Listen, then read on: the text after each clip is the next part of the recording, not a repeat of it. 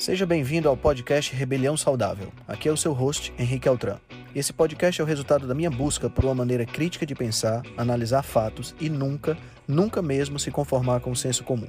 Aqui você irá encontrar questionamentos, ceticismo inteligente, análise crítica e conhecimento. Tudo isso regado com muita leveza e bom humor. Irei entrevistar personalidades de diversas áreas para um bate-papo com uma troca franca de ideias. Prometo a você que sempre pensarei fora da caixa para levar informações relevantes, de aplicabilidade imediata, além de muita inspiração. Junte-se a nós. Ser saudável é a melhor maneira de se rebelar contra o sistema.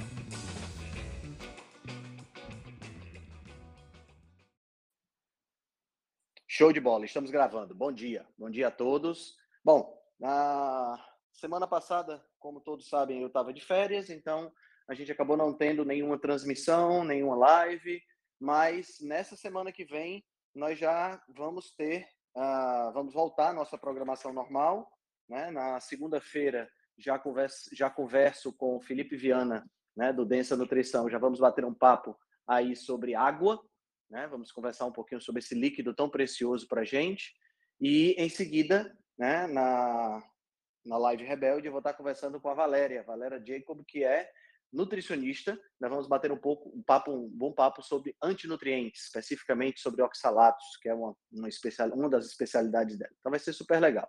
Eu não vou tomar muito tempo. Hoje nós temos aqui a presença especial da doutora Aline, que vai comentar um pouquinho sobre câncer, que é a especialidade dela, já que ela é oncologista, né? E a gente vai conversar um pouquinho sobre essa doença, que é hoje uma das doenças que mais mata no mundo, né? É a segunda causa de maior mortalidade, uma doença bastante incompreendida, uma doença que, apesar da gente ter padrões em comum, é uma doença que é muito diversificada, né? E exatamente por isso, talvez, uma das doenças mais difíceis de ser tratada, né? Doutora Aline, por favor, minha querida, você é muito mais expert no assunto do que eu. Bom dia. Estão me ouvindo bem? Bom dia. Estou te ouvindo bem. Você já está falando dos Estados Unidos ou você ainda está no Brasil? Não. Só em agosto. Ah, tá certo. Tá bom. Em agosto eu me mudo. Bom, primeiro, bom dia. Obrigada pelo convite. Tem tempo que eu não falo de oncologia na parte assistencial, né? Hoje, a área de oncologia, eu realmente estou muito mais focada na parte de gestão, onde eu trabalho numa operadora de saúde, de autogestão, fazendo a gestão realmente dessa parte oncológica nessa operadora. Mas dentro do consultório, eu tenho ainda muitos pacientes oncológicos que me procuram. Hoje, é claro que quando necessário a gente proporciona, né, ajuda no processo de tratamento, mas a maioria hoje vem justamente para um olhar um pouco diferente na questão da doença oncológica, né? De buscar realmente informação maior, entender um pouco mais essa doença que a gente tem, como você falou, Henrique, grande dificuldade de entender. Ela é a segunda causa de morte no mundo, perdendo para as doenças cardiovasculares, né? E que a gente tem um pouquinho mais de noção de como acontece, de como ela surge, e por isso acho que a gente tem uma capacidade maior de prevenção do que na questão do câncer, mas os pacientes vêm realmente hoje procurando, alguns ainda em tratamento, outros já tratados e num processo de seguimento, mas justamente com um olhar de, não, eu não quero que essa doença volte, né? Eu quero mudar as minhas escolhas para que eu realmente consiga viver mais tempo livre dessa doença, que a gente chama de sobrevida livre de progressão dentro da oncologia. E aí, quando o Henrique me chamou, eu até perguntei, Henrique, o que você quer que eu fale especificamente? Porque é realmente uma doença muito diversificada, né? Eu poderia fazer aulas e aulas só sobre câncer de mama, aulas e aulas só sobre câncer de pulmão, porque realmente são nuances diferentes. Então, aqui, né, a gente tem médicos e um público leigo, mas a ideia que eu tentei formatar aqui de algo que dê uma noção do que é a causa, né? do que a gente entende hoje que possa ser uma das causas, apesar da gente, repito, não entender completamente o que impulsiona o início, o progresso da doença, né? Como a gente conhece em outras patologias, mas perpassar um pouquinho aqui sobre as causas, o que a gente ouve e um pouco do que a gente poderia fazer de prevenção, tá? Então, a gente pode já dizer, então, por que a gente está fazendo uma aula sobre, né, uma reunião sobre câncer, né? Porque é realmente uma preocupação, né? Porque a gente vê que os pacientes que desenvolvem essa doença, mesmo sendo tratados, uma grande parte deles evolui para a gravidade, né? Levando à disfunção de órgãos, infelizmente, em muitos casos, à morte. Não é à toa que é a segunda causa de morte em todo mundo. Mas se a gente for olhar o câncer, ou a neoplasia maligna, NELD, né, de novo, né, é um novo crescimento ali do tecido, é um nome genérico que vai ter um grupo de mais de 200 doenças, né? Hoje, as publicações recentes do INCA, né, e a gente tem acesso a isso na própria página do INCA, que é o Instituto Nacional do Câncer, o Brasil ele deve registrar 704 mil novos casos de câncer para cada ano do triênio entre 2023 e 2025, com destaque principalmente para regiões sul e sudeste, que vão abranger cerca de 70% da incidência desses cânceres, né? O câncer de pele não melanoma é o mais incidente no país, né? A gente tem 220 mil novos casos estimados por ano. E considerando os outros, os outros cânceres em outros sítios, né? O que a gente tem hoje na população em geral é a mama, seguida do câncer de próstata, do câncer de cólon e reto, depois o pulmão e depois o estômago, né? Essa seria a escala de frequência na população brasileira, tá? Embora a gente saiba, como eu falei, que existem muitos tipos de câncer, se a gente for simplificar, e aqui justamente tentando simplificar para entender um pouquinho do que hoje a gente já entende de como surgiria essa doença, a gente pode dizer que ela começa devido a um crescimento meio que desordenado, né? Um crescimento e uma multiplicação anormal de células que estão descontroladas. A gente tem trilhões de células no nosso corpo que, em condições normais, elas seguem um curso natural de saúde, né? As células crescem, elas se dividem, o que a gente chama de divisão celular, e que é responsável pela formação, crescimento, a regeneração dos nossos tecidos num corpo saudável, e depois elas morrem de forma ordenada, né? Isso seria a ordem natural da coisa, né? Das nossas células num corpo saudável. Mas existem situações em que algumas células elas vão sofrer uma mudança, e aí elas começam a assumir umas características aberrantes comparadas a essas células normais, né? Elas começam a perder a sua capacidade de limitar e controlar seu próprio crescimento. Então, elas passam a se multiplicar desordenadamente e rapidamente, sem nenhum controle. Em vez de, nessa última fase, que é chegar a um determinado tamanho, se dividir e morrer, né? Elas começam a realmente se manter vivas, né, crescendo e formando novas células.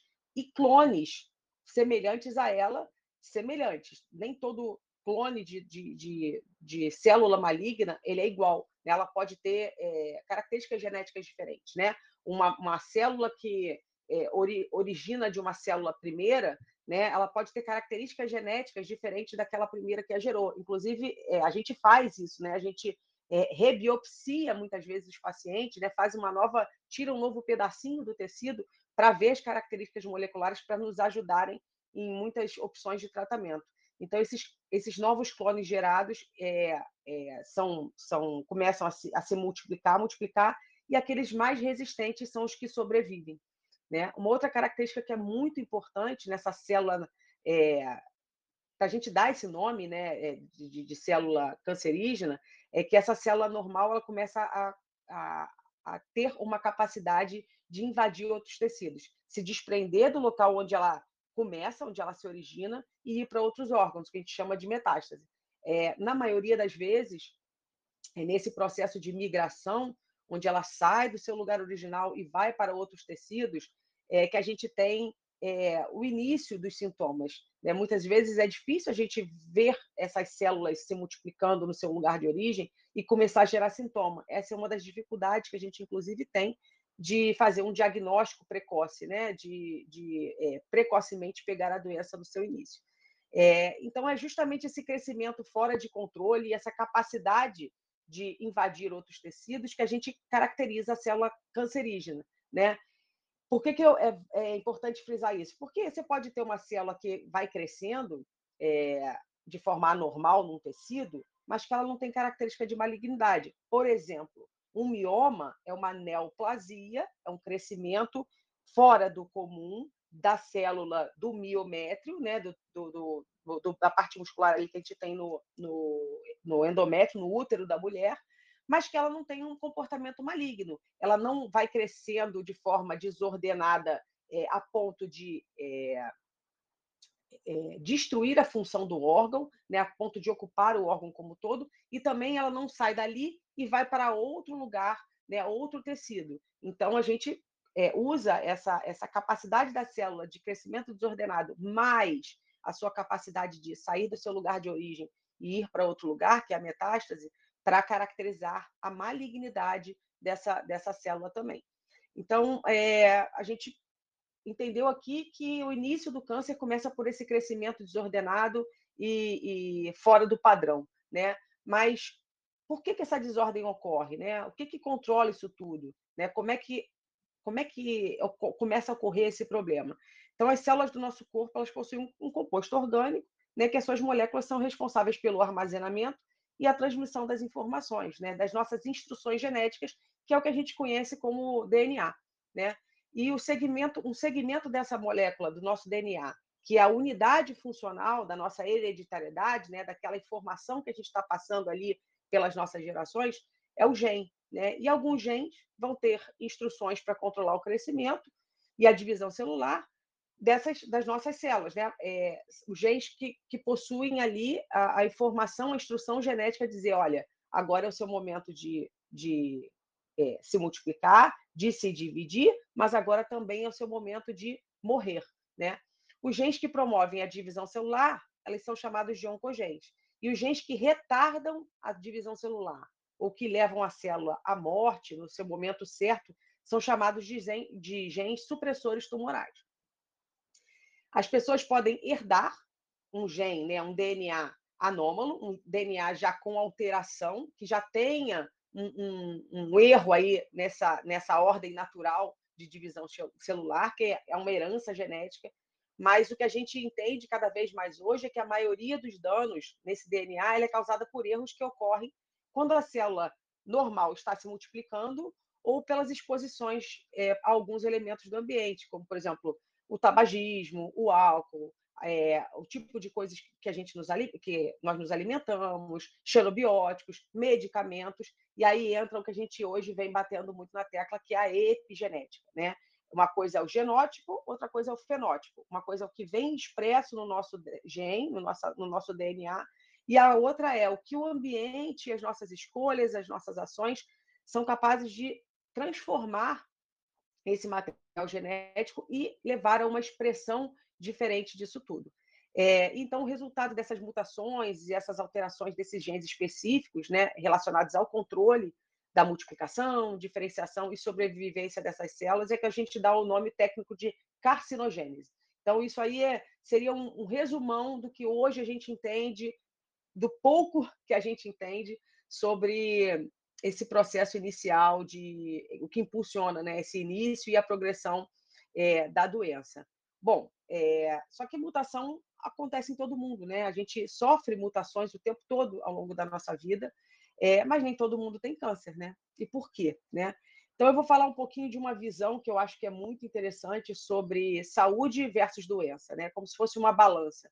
A gente tem aqui um organismo que ele tenta estar em equilíbrio o tempo todo, né? A gente nasce com uma capacidade, né? A capacidade inata realmente de se desintoxicar, de reparar danos nos nossos tecidos, né? Mas no ambiente que a gente vive hoje, né? E o ambiente que nos cerca, a gente tem exposição a agressores o tempo todo. E muitas vezes a gente pode não ter nem exposição, mas a gente escolhe ter essa exposição, né? E se nossas escolhas e essas exposições forem ruins, elas começam a superar a nossa capacidade de limpeza, a nossa capacidade de autorreparo. E aí a doença surge. Então, o nosso organismo, através desse sistema de reparo, de desintoxicação, o nosso sistema imunológico, ele luta o tempo inteiro contra a ameaça, elimina células diferentes, essas células neoplásicas, mata essas células desordenadas, da mesma maneira que a gente luta e se livra de uma gripe, de uma intoxicação alimentar. Só que se a gente está fazendo isso o tempo todo, se a gente está o tempo inteiro sobrecarregando esse organismo, a balança começa a ficar desequilibrada para o lado da doença. E aí a gente cria um terreno biológico que é muito propício para essa carcinogênese que a gente falou lá em cima acontecer. Então, é como se a gente destravasse a plasticidade fenotípica, né? Essa capacidade do meio modificar o que a gente traz de programação genética, né? De informação genética.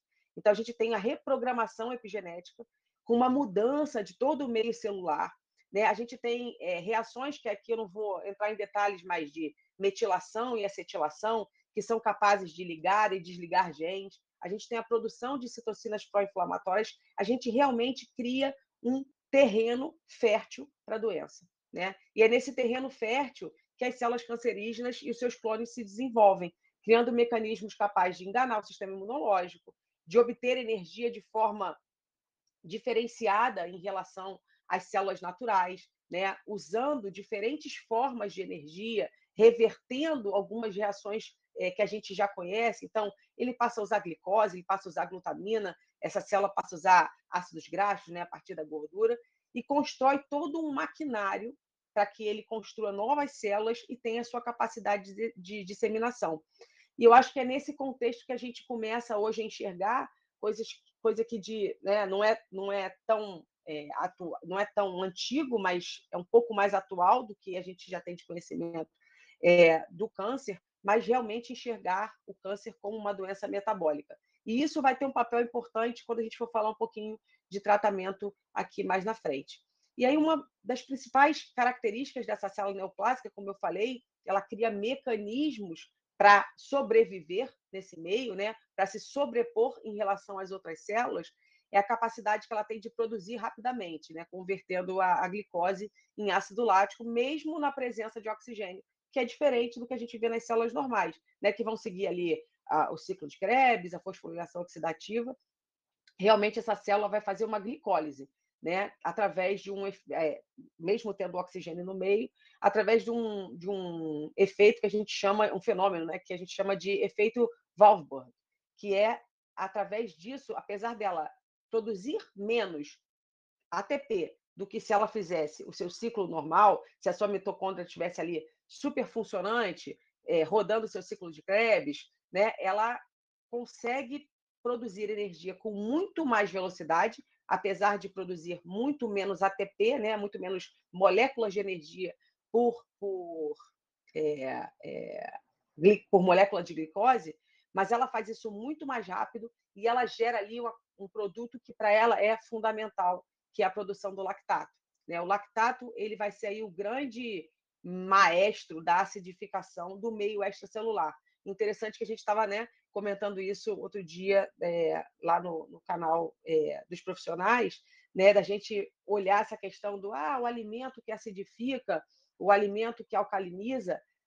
Essa acidificação no meio dessa célula oncológica, ela é tão importante que ela produz esse lactato em demasia e ela possui transportadores na célula para realmente jogar esse lactato para fora e criar esse ambiente, esse microambiente tumoral favorável, que é um microambiente que vai manter o meio externo o tempo todo acidificado para essa fermentação da glicose, que vai levar à expressão de receptores e de fatores de crescimento e de citocinas que vão estimular a proliferação celular. Então, aqui a gente está falando de NF-kappa-beta, de interleucina 10, enfim. Se eu for entrar aqui na parte biomolecular e no oncologês, né, fica muito pesado. Mas, de vez em quando, a gente vai soltar aqui algumas coisas porque a gente começa a ver em publicações nem tão voltadas só para a área de oncologia e as pessoas cada vez mais têm acesso à informação, né? E esse meio acidificado também vai estimular a produção do que a gente chama de microtúbulos, né? E propiciar a migração endotelial, ou seja, essa criação de vasos, né, para ajudar a célula a sair do seu lugar de origem e ir para os outros lugares, liberação do que a gente chama de metaloproteinases, que destroem as âncoras que seguram a célula no seu lugar de origem. Aqui a gente está falando dos desmossomos, das caderinas, que estão ali prendendo a célula naquele tecido original. esse meio ácido e toda essa ferramenta que a célula oncológica constrói, quebra, né, essas ligações e permite que ela saia do lugar de origem e vá para outros lugares. É nesse meio ácido, nesse microambiente que ela recruta células como fibroblastos, como macrófagos, e ali ela também cria toda um maquinário, né? Cria ferramentas para reduzir a sua resposta, para reduzir a resposta imunológica natural que a gente tem contra o tumor, suprindo a imunidade antitumoral natural que a gente tem, né? A gente teria ali as células, a gente tem imunidade inata ali com os macrófagos, as células natural killer, a gente tem depois disso a ativação normalmente das células T, que são as nossas células de defesa, e até a gente tem as células dendríticas, né, que expõem um antígeno para o nosso sistema de defesa e faz com que células imaturas amadureçam e ataquem especificamente essas células desordenadas, essas células que estão fora do padrão, né? Mas nesse ambiente que essa célula é capaz de criar, ela suprime essa imunidade antitumoral. Eu vou dar aqui um exemplo, entrando um pouco mais a fundo em relação à questão de imunidade, porque depois eu vou falar dele um pouquinho em relação a um dos tratamentos que hoje a gente tem como talvez o tratamento mais promissor que a gente tem hoje na oncologia, que é a parte de imunoterapia. Então, a gente tem, por exemplo, um complexo, que é o complexo PD1, PDL1, que participa no controle da ativação das células T para combaterem um tumor. A célula é tão esperta que ela consegue aumentar a expressão de uma proteína, que é a PDL1, que consegue cegar esse complexo. Então, em vez de você ter a ativação da célula T para combater essas células desordenadas, com esse aumento dessa proteína PDL1, ela cega essas células e aí a gente não tem o aumento das células T, dessas células imunológicas, para combater a célula tumoral, tá? Então, assim, é difícil a gente, repito, a gente não tem um conhecimento pleno de todo o processo de iniciação e progressão, mas hoje a gente já começa a entender cada vez mais o gene, as vias celulares que ativam e que alimentam o câncer, essa questão do ambiente tumoral e de toda essa característica metabólica que a célula oncológica, que a célula neoplásica desenvolve para conseguir escapar das nossas ferramentas naturais de combate, né? Então, para a gente entrar um pouquinho no tratamento oncológico, seria muito importante aqui eu frisar uma coisa, porque existe, às vezes, muita confusão, né, das pessoas que não trabalham com oncologia, porque eu vou te dizer que, às vezes, essa confusão vem até de médico, né? Então, os diferentes tipos de câncer, eles se comportam de maneiras absolutamente distintas, como eu falei. O câncer de mama é absolutamente diferente do câncer de pulmão, inclusive do ponto de vista molecular. Não é à toa que a gente tem tratamentos diferentes, né? Eles respondem de formas distintas. A gente não tem uma fórmula de bolo. É câncer de mama e câncer de pulmão, eu vou dar a mesma quimioterapia.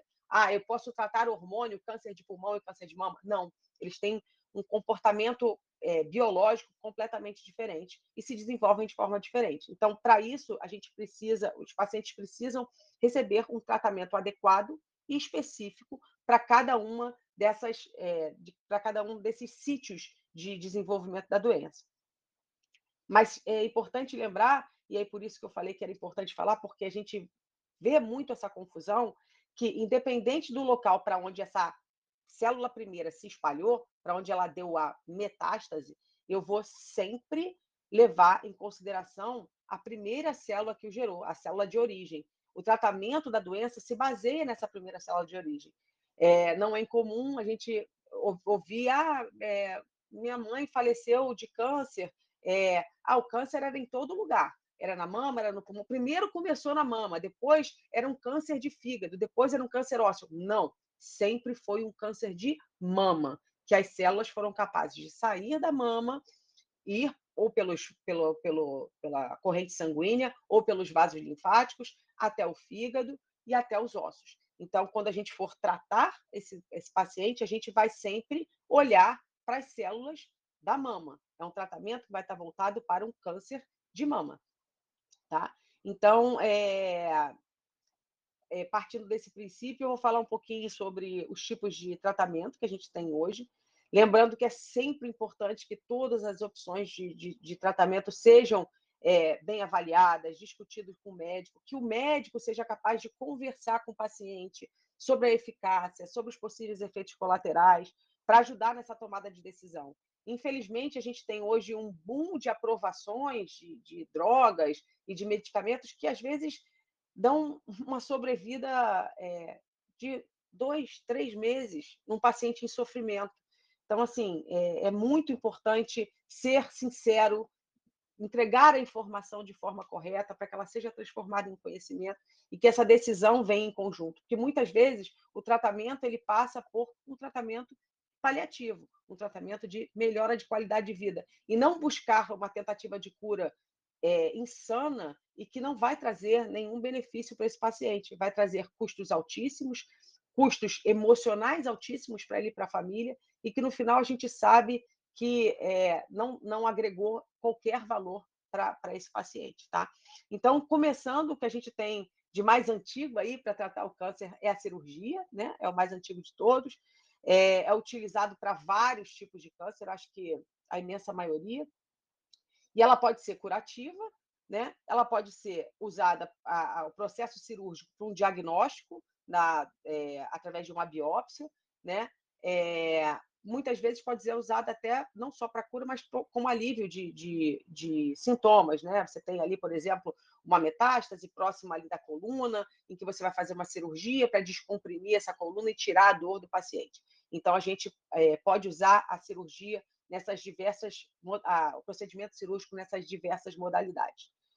Depois disso, a gente tem a quimioterapia. Então, é um tratamento em que, inicialmente, era uma bola de canhão para atacar a formiguinha, né? Os medicamentos anticancerígenos, eles foram criados para destruir essa célula tumoral.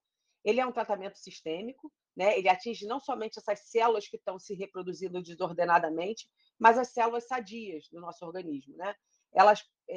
A gente tem vários tipos de quimioterápicos, uns que vão agir bloqueando especificamente fases dessa divisão celular. A gente vai ter outros ali que vão agir destruindo, por exemplo, aqueles microtúbulos que são desenvolvidos pela célula para migrar para outro tecido.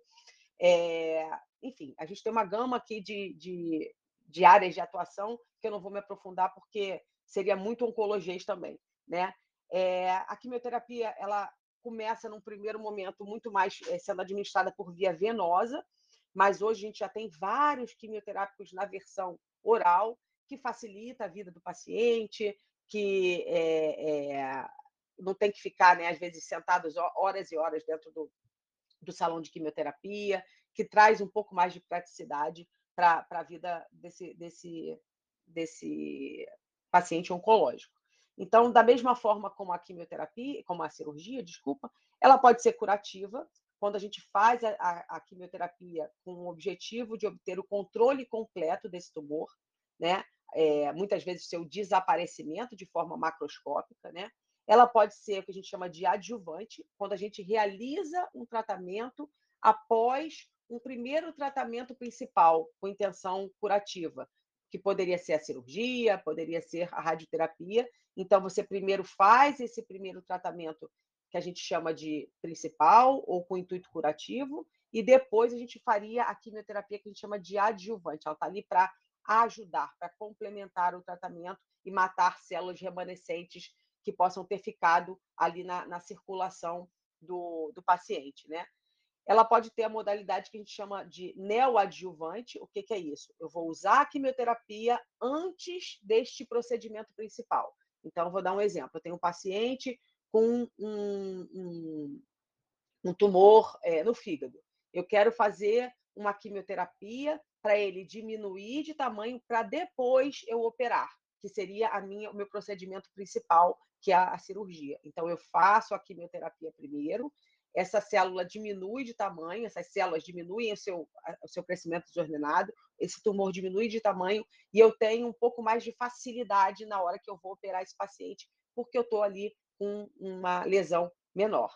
E, por último, a gente tem a modalidade de quimioterapia, que é a quimioterapia paliativa, né? Ela não tem a intenção de cura, mas ela tem uma intenção de melhorar a qualidade de vida dessa sobrevida desse paciente. Então, eu faço uma quimioterapia em que eu sei que eu não vou conseguir deixar esse paciente livre de doença, né? Livre de doença macroscópica, mas eu vou conseguir controlar. Eu vou conseguir controlar o tamanho das células ali, eu vou conseguir controlar o tamanho do... Depois da quimioterapia, a gente tem a radioterapia, né, em que a gente usa ali a radiação ionizante para destruir. Aqui a gente está falando de geração realmente de espécies ativas de oxigênio, de oxidação, para matar essas células malignas, né? E as células normais, elas também são atingidas pela radioterapia. Geralmente, só que é diferente das células cancerígenas, as células normais ao redor, elas conseguem se reparar, e as células cancerígenas não.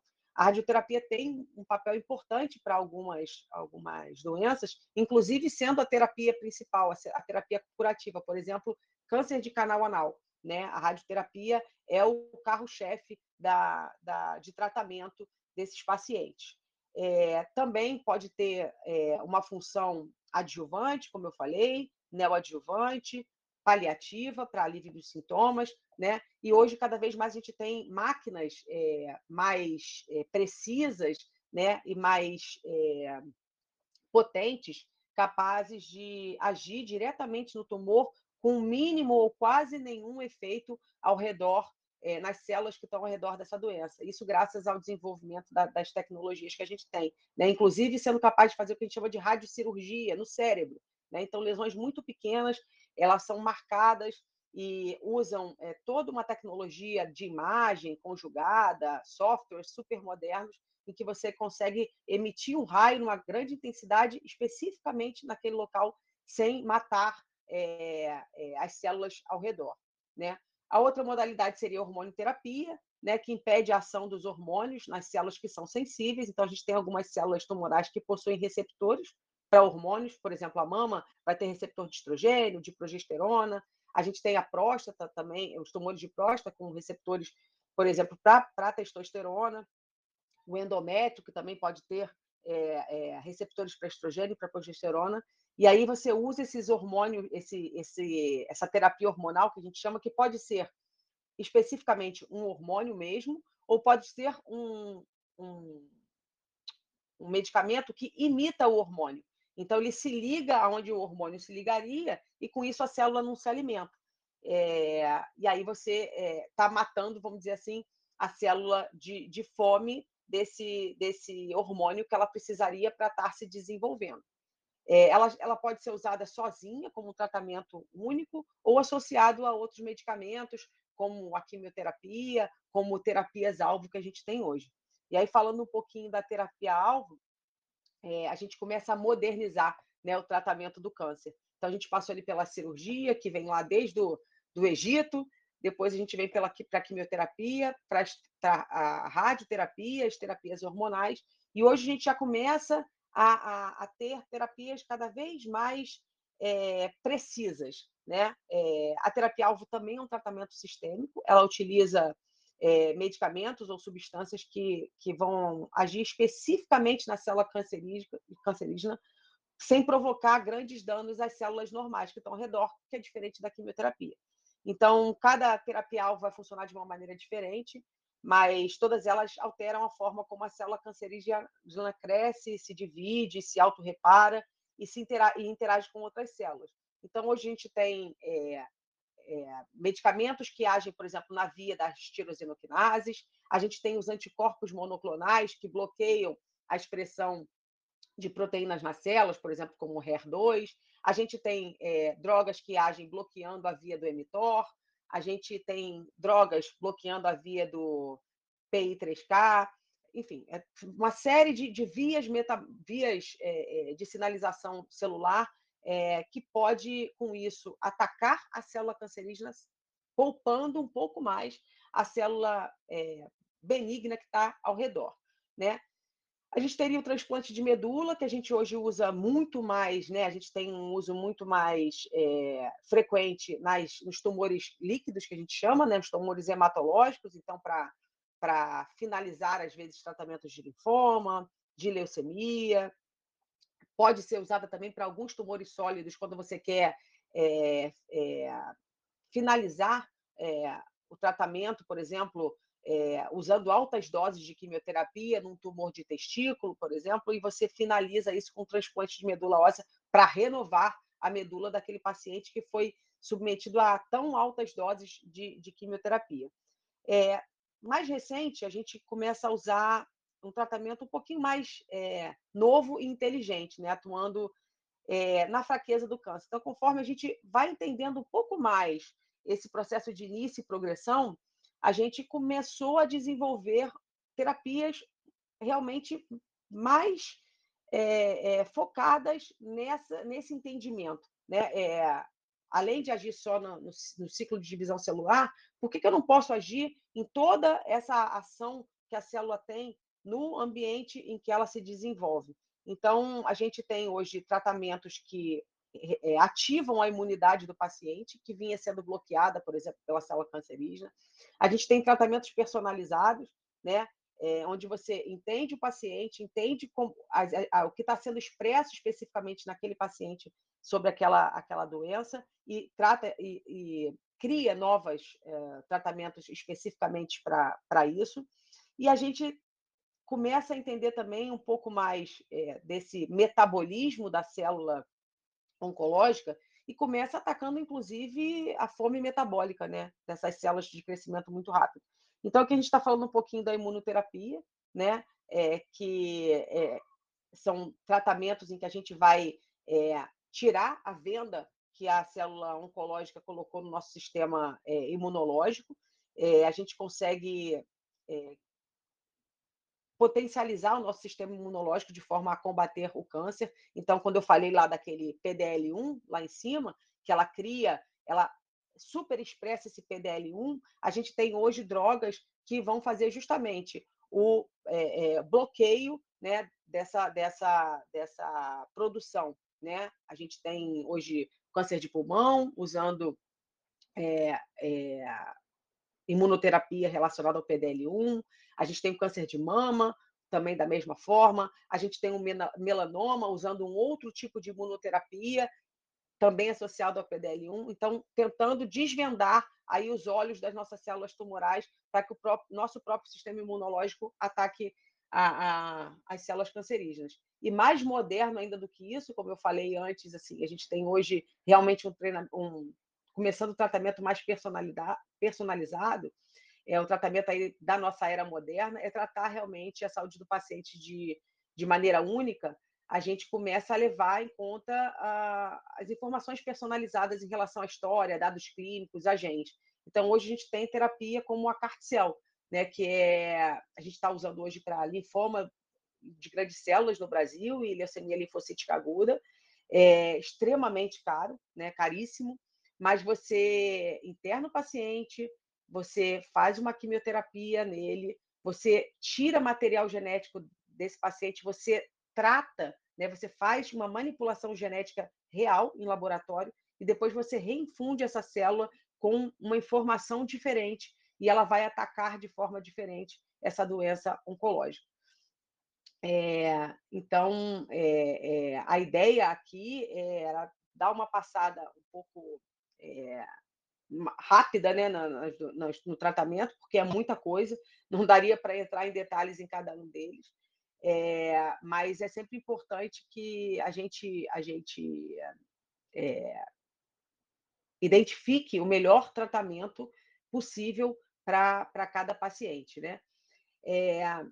Bom, o que a gente tem, o que eu passei um pouco aqui agora foram os tratamentos que a gente tem preconizados por todas as sociedades de oncologia, agências de saúde, mas a gente pode retornar um pouquinho à ideia do câncer como uma doença metabólica, né? E esse terreno biológico para o desenvolvimento e para a sua resistência ao tratamento. Então, é importante, dentro desse contexto, entendendo que o meio externo influencia, as nossas escolhas influenciam, o nosso estilo de vida influencia, e que essa célula tem realmente aí todo um poder, né, uma questão metabólica envolvida, a gente trabalhar dentro desse tratamento também o manejo de estresse, otimização de sono, dieta, suplementação, jejum, né, no tratamento, como adjuvante dentro desse tratamento, né? A gente não tem que pensar só em medicação, só nos medicamentos e só em procedimentos. A gente tem toda uma série de ações que podem ser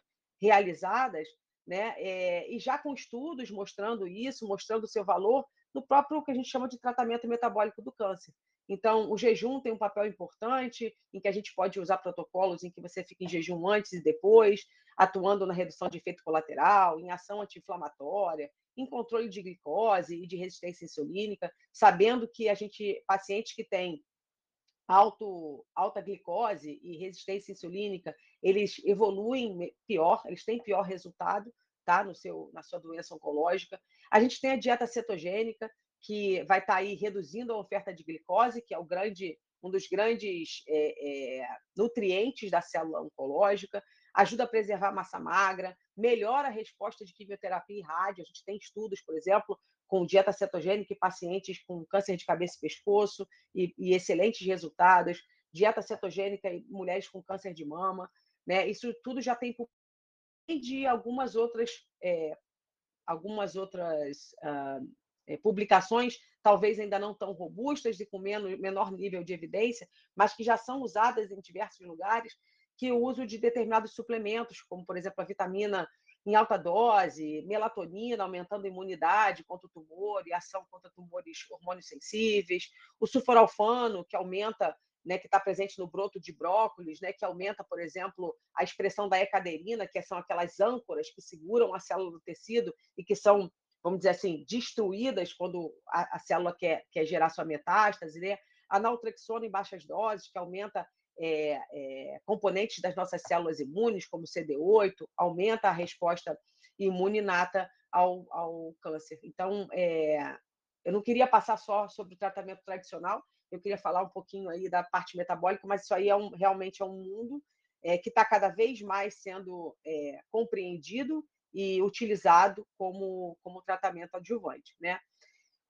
Bom, e como é que a gente pode tentar fazer com que essa doença não ocorra, né? A gente, como eu falei, diferente da doença cardiovascular, a gente ainda não consegue entender completamente o que impulsiona isso, né? Mas entendendo que é uma doença sistêmica, é muito importante que a gente previna que ela ocorra, muito mais do que o diagnóstico precoce. É claro que o diagnóstico precoce permite a gente começar a tratar o quanto antes, e quanto mais precoce o tratamento, maior a chance de cura, maior a sobrevida, menor o sofrimento, tanto do paciente quanto da sua família. Mas o ideal é que a gente conseguisse prevenir. O problema é que a medicina segue se preocupando e investindo em tratamento e não em prevenção, né? Então, o ponto focal seria a gente realmente conseguir prevenir da melhor forma possível, né? Porque além de problemas físicos e emocionais que o câncer causa, esse custo é cada vez maior, né? E a gente prevenindo a doença, esse número pode ser reduzido e isso diminuir, consequentemente, as mortes, né? Tirar esse câncer do ranking de segundo lugar aí em causa de morte no mundo.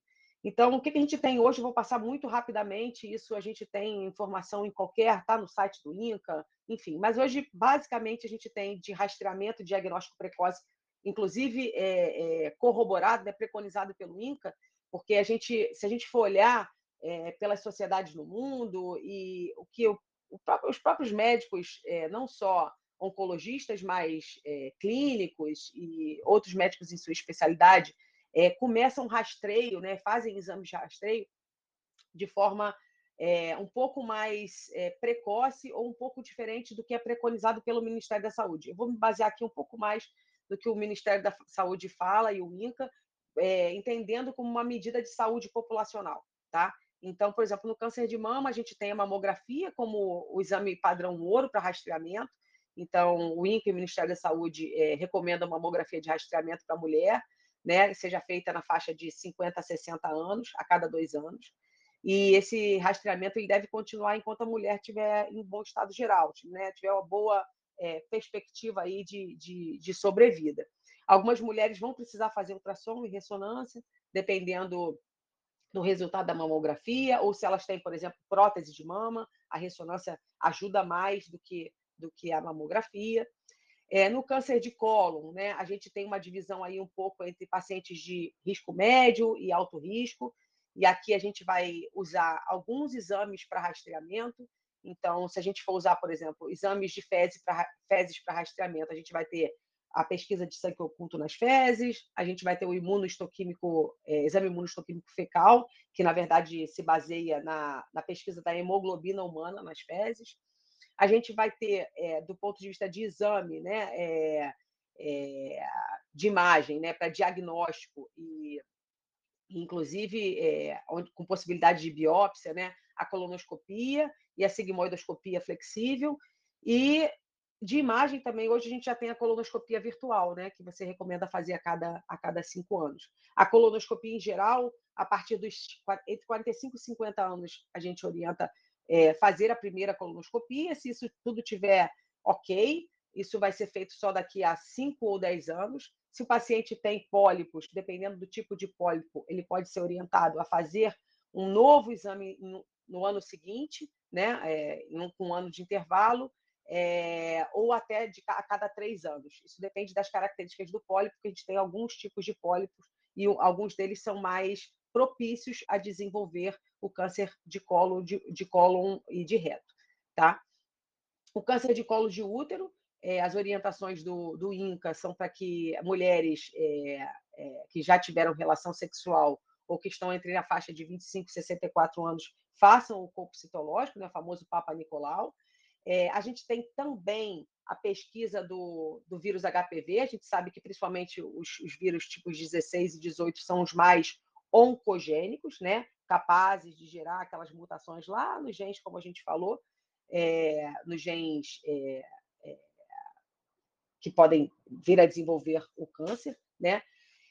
Mas isso não é usado ainda como uma medida de saúde populacional, né? A gente consegue fazer isso na medicina privada, né? A pesquisa do HPV, mas a gente não faz isso ainda de forma usual e como rastreamento na saúde pública. O câncer de pulmão, a gente não recomenda exames de rastreamento de câncer de pulmão em pessoas que têm baixo e médio risco, mas já existem algumas diretrizes de rastreamento para pessoas que têm um alto risco de câncer de pulmão, de acordo com a sua carga tabágica, né? Pacientes com mais de 30 maços ano, a gente já tem algumas orientações de você fazer a tomografia de baixa radiação, né? O INCA se coloca como se isso não tivesse uma evidência científica tão robusta, mas a gente já tem estudos recentes que mostram realmente a possibilidade dessa realização da tomografia de baixa dose de radiação para esses fumantes com mais de 30 maços anos, com mais de 55 anos, reduzindo a mortalidade por câncer. Então, seria também uma possibilidade. E, por último, um pouco controverso, seria o câncer de próstata, né? Recomenda-se que homens tomem a decisão de realizar esse exame de rastreamento para o câncer de próstata em conjunto com o seu médico, porque hoje as pesquisas mostram que ainda não existem, que os benefícios potenciais talvez não compensem os riscos de você fazer o exame e de fazer o tratamento, né? Então, desculpa.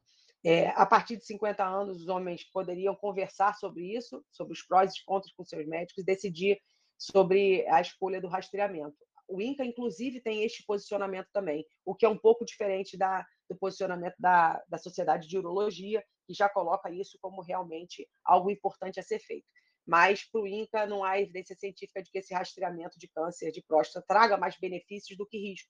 Então, ele não recomenda a realização de exames de rotina com essa finalidade, mas se os homens buscarem ativamente esse rastreamento, que ele seja feito na forma da dosagem do PSA no sangue, né, PSA total e livre, e associação aí com o toque retal, porque a gente sabe que a maioria dos cânceres se desenvolvem ali em áreas da próstata que são mais acessíveis ao toque, né? Aí é gerada ali a tumoração fica endurecida e é mais fácil do, do, do urologista identificar ali a possibilidade de ter um crescimento anormal.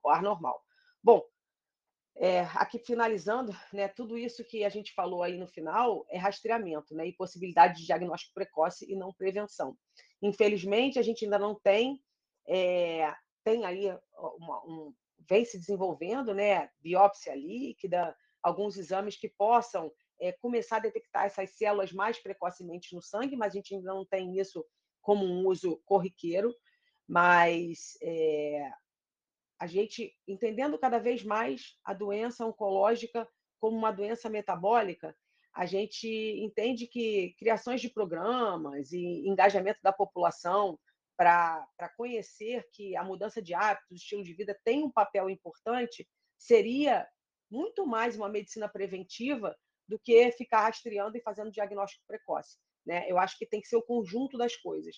Mas a gente sabe que tem pouco investimento nesse processo de engajar, né, a população, de informar a população da forma adequada. A gente tem muita desinformação, né? Eu acho que aqui o canal, a gente pretende justamente com isso trazer uma informação um pouco diferente, um pouco menos enviesada, com tudo que a gente tem de pressão aí financeira, com indústria farmacêutica, indústria alimentícia, todos os interesses que tem por trás.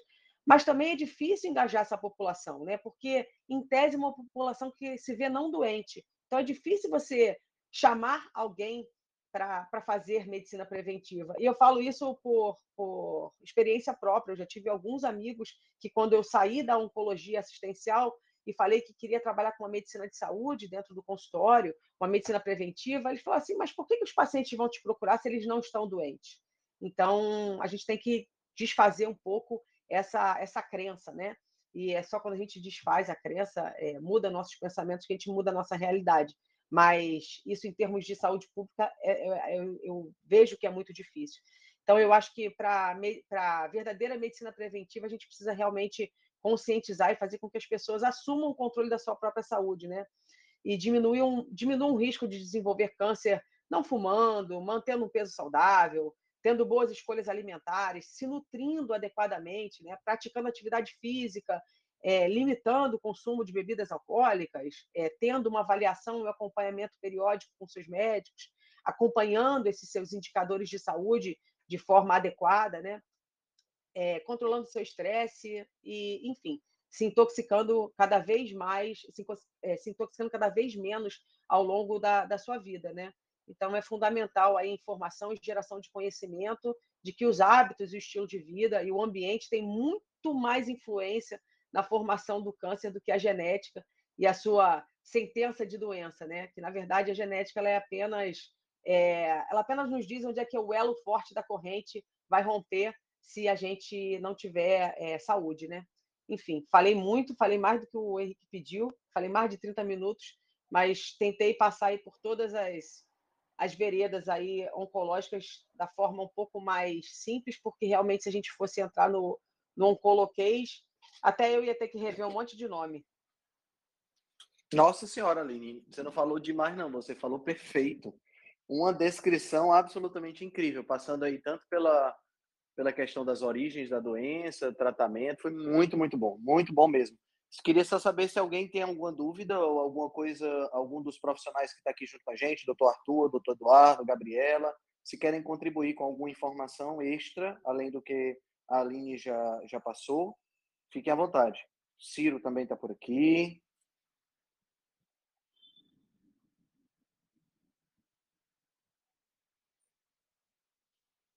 Bom, pelo silêncio, parece que sua explanação foi perfeita, Aline. Ninguém quer complementar nada.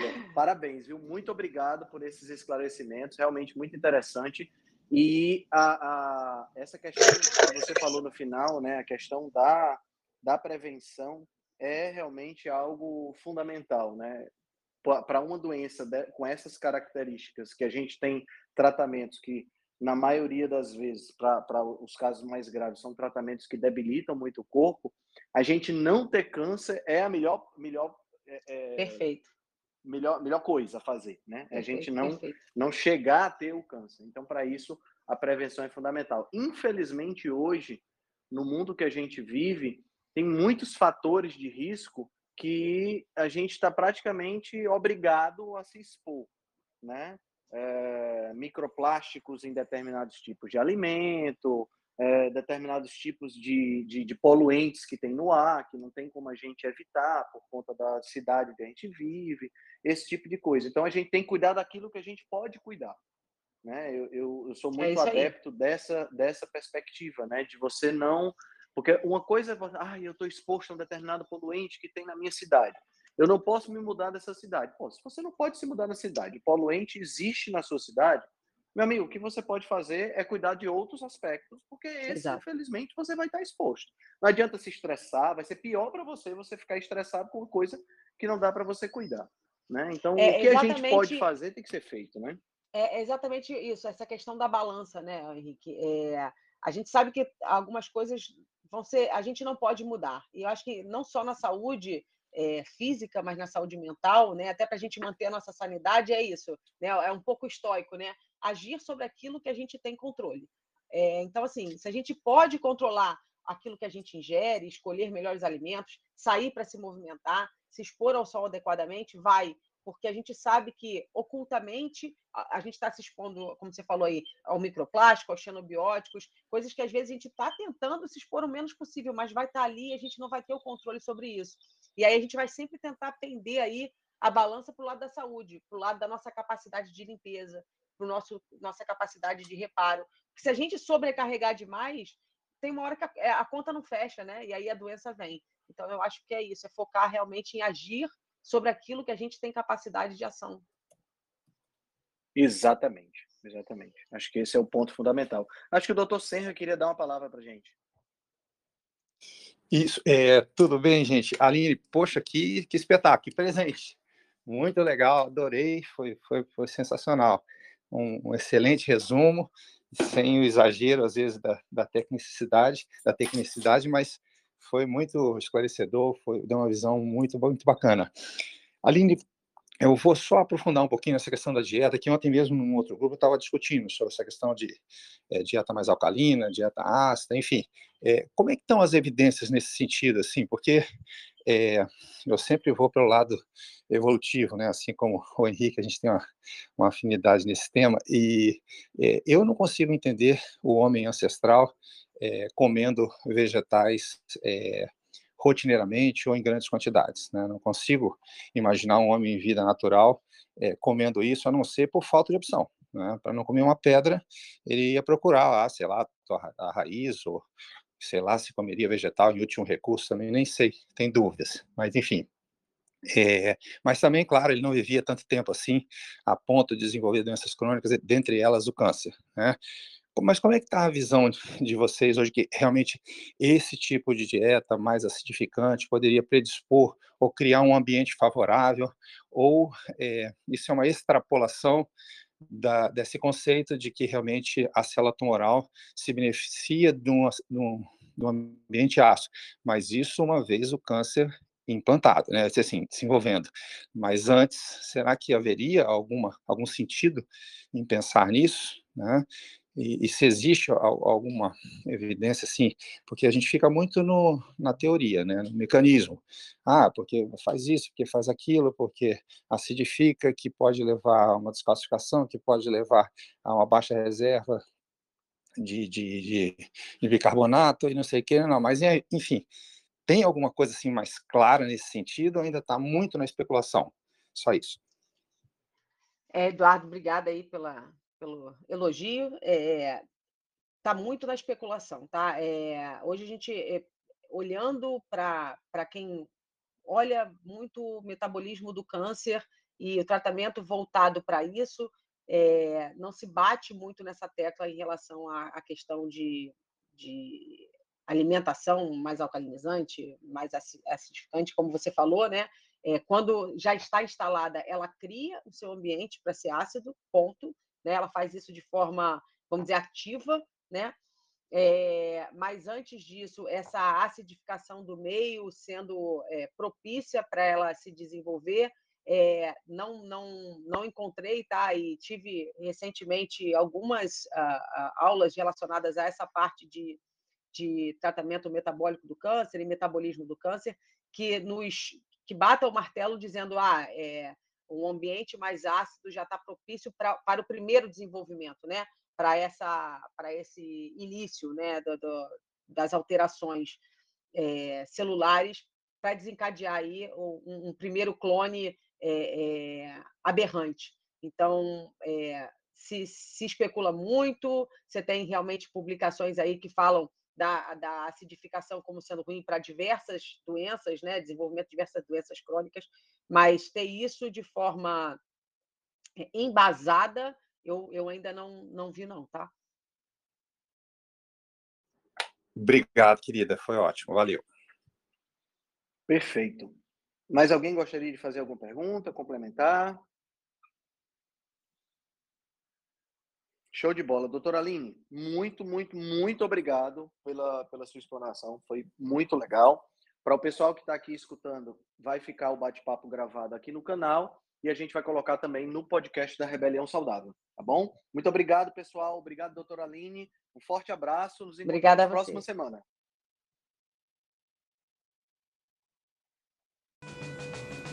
Se você gosta do nosso trabalho, deixe um review 5 estrelas no aplicativo que você usa para escutar o podcast.